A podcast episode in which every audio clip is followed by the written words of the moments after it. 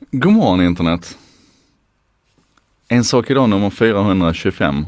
Idag ska jag säga rätt månad. Det är den 11 maj 2020. Jag vet inte var jag fick februari från förra veckan. Det var väl någon slags önsketänkande.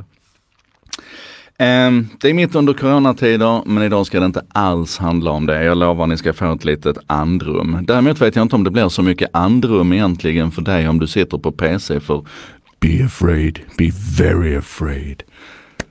Det har nämligen kommit en eh, information om en ny säkerhetsbrist på alla PC som är utrustade med en eh, Thunderbolt-port och som inte är alldeles, eh, alldeles, alldeles, alldeles jättenya.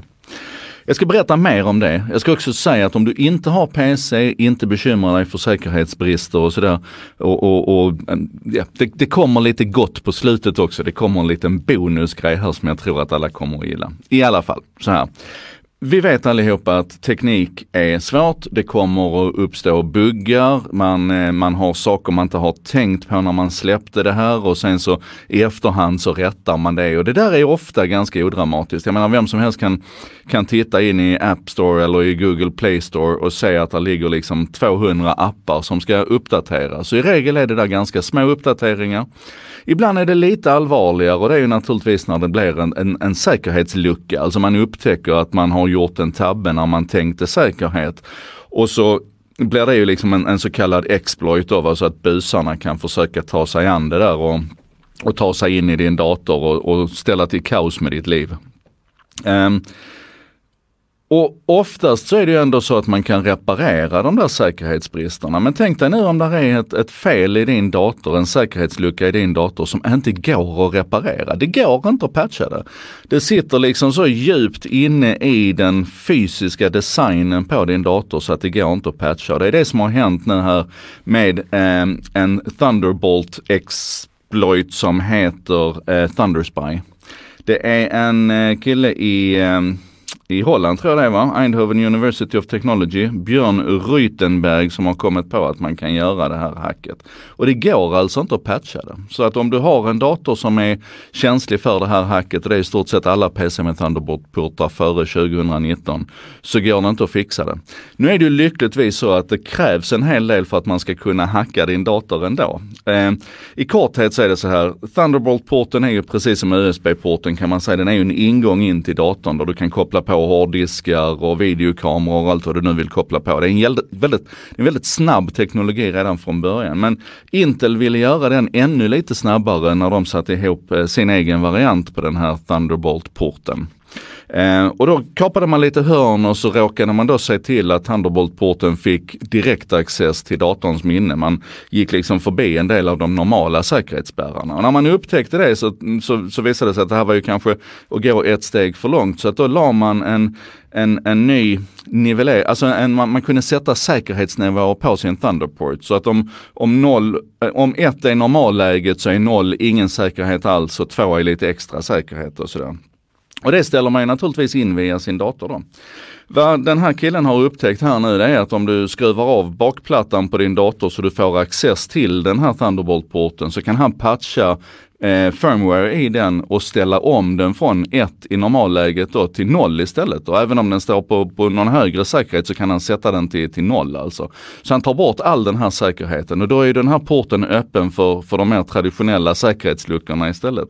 Och då kan han i sin tur sen jacka in en, en, en annan busig enhet i den här Thunderbolt-porten och så kan han öppna din dator helt enkelt så att han kan komma åt den helt och hållet. Den blir som en, som en öppen bok. Och det här kallas för en evil made exploit, för det bygger ju på att den här busen har access till din dator. Det man leker med dem med det här begreppet evil made, det är ju att det är städerskan på hotellrummet, eller städaren på hotellrummet som, som har access till din dator.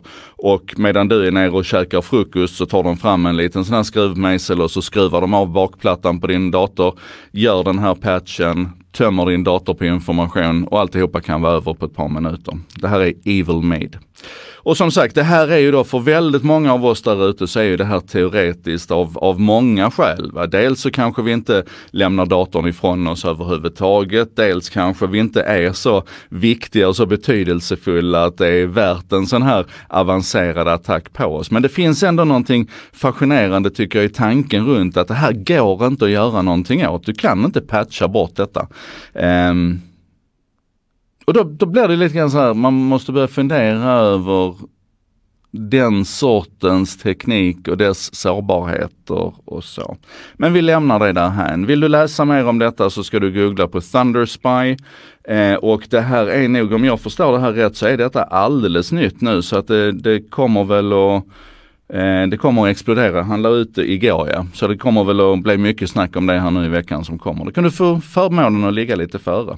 Då tar vi något annat och mycket, mycket roligare och lite, lite så här, lite edgy istället. En kille som på eh, Imager, eh, alltså E-M-G-U-R, jag har fått lära mig att det ska uttalas Imager eh, har lagt ut en, eh, en, en, serie bilder på en jättekul grej han gjorde. Han har alltså tagit en, en bild med en vanlig negativ kamera så att han har fått ett, en vanlig, en vanlig, ett vanligt filmnegativ helt enkelt. Och i det här fallet så är det en bild på sig själv när han står och plåtar. Alltså när han, han har tagit en selfie i en spegel helt enkelt med någonting som ser ut som en gammal Rolleiflex typ.